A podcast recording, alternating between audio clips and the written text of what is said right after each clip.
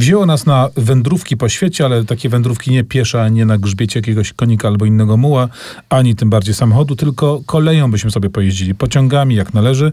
I nie da się ukryć, że za tym naszym zainteresowaniem podróżami pociągowymi właśnie stoi głównie wydana właśnie zupełnie świeżo powieść amerykańskiego pisarza nazwiskiem Dennis Johnson, która nazywa się Sny o pociągach. Tak, a książkę tę spolszczył Tomasz Gałązka. Dennis Johnson zresztą znany jest już polskiemu czytelnikowi z innych pozycji, a ta króciutka książeczka mm, strasznie mnie uwiodła i dużą przyjemność mi e, sprawiła.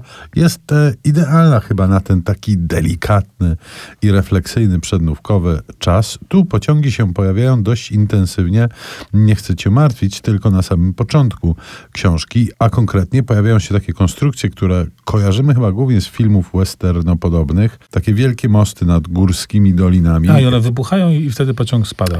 Nie, tu właśnie główny bohater książki bierze udział przy budowaniu takiego mostu. Zresztą jeden most jest na tyle słaby, że wszyscy muszą z pociągu wyskoczyć i przejeżdża sobie sam przez taki most i dopiero po drugiej stronie hamulcowego zwalnia. Natomiast jest to opowieść o losie człowieczym. Głównego bohatera poznajemy w bardzo różnych momentach jego życia, jak jest samotnie pracującym młodym człowiekiem, jak jest mężem i ojcem rodziny, jak później tę rodzinę traci, jak sobie z tą utratą radzi. Radzi między innymi za pomocą snów, w tym snów o pociągach.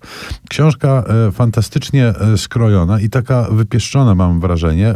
Każdy z rozdziałów ukazuje dwie, czasami więcej epizodyczne chwile właśnie z historii tego bohatera, które są bardzo umiejętnie skontrastowane i bardzo przekonujące. I mamy poczucie, że dzięki tej malutkiej książeczce i tym ulotnym chwilkom, wydawałoby się, poznajemy Greinera, bo tak nazywa się główny bohater, bardzo, bardzo blisko. A jego troski stają się po trosze naszymi.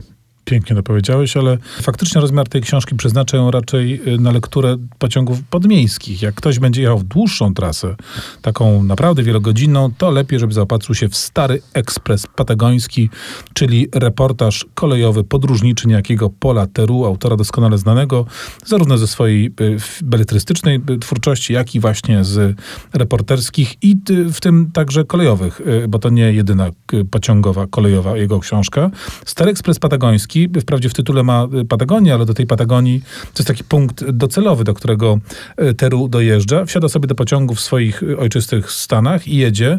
Nie, że tam ciurkiem, bo tam różnego rodzaju jakieś przystanki, wysiadki i czasami innego rodzaju środki transportu się pojawiają. On oczywiście przejeżdża praktycznie przez całą Amerykę, czyli właśnie od Stanów Zjednoczonych przez Amerykę Środkową, oczywiście Meksyk, potem się kręci trochę po Ameryce Środkowej i potem tnie przez Amerykę Południową, aż dojeżdża do tej Patagonii, ostatniej linii kolejowej, którą danemu będzie przejechać.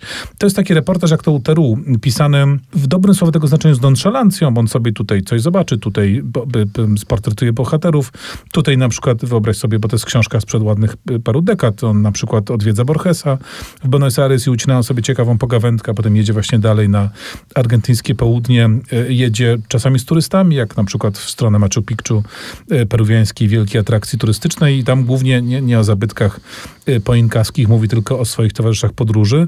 Bardzo pomysłowy, błyskotliwy, miejscami dowcipny reportaż, w którym po prostu te pociągi są wszędzie, wszędzie i wszędzie.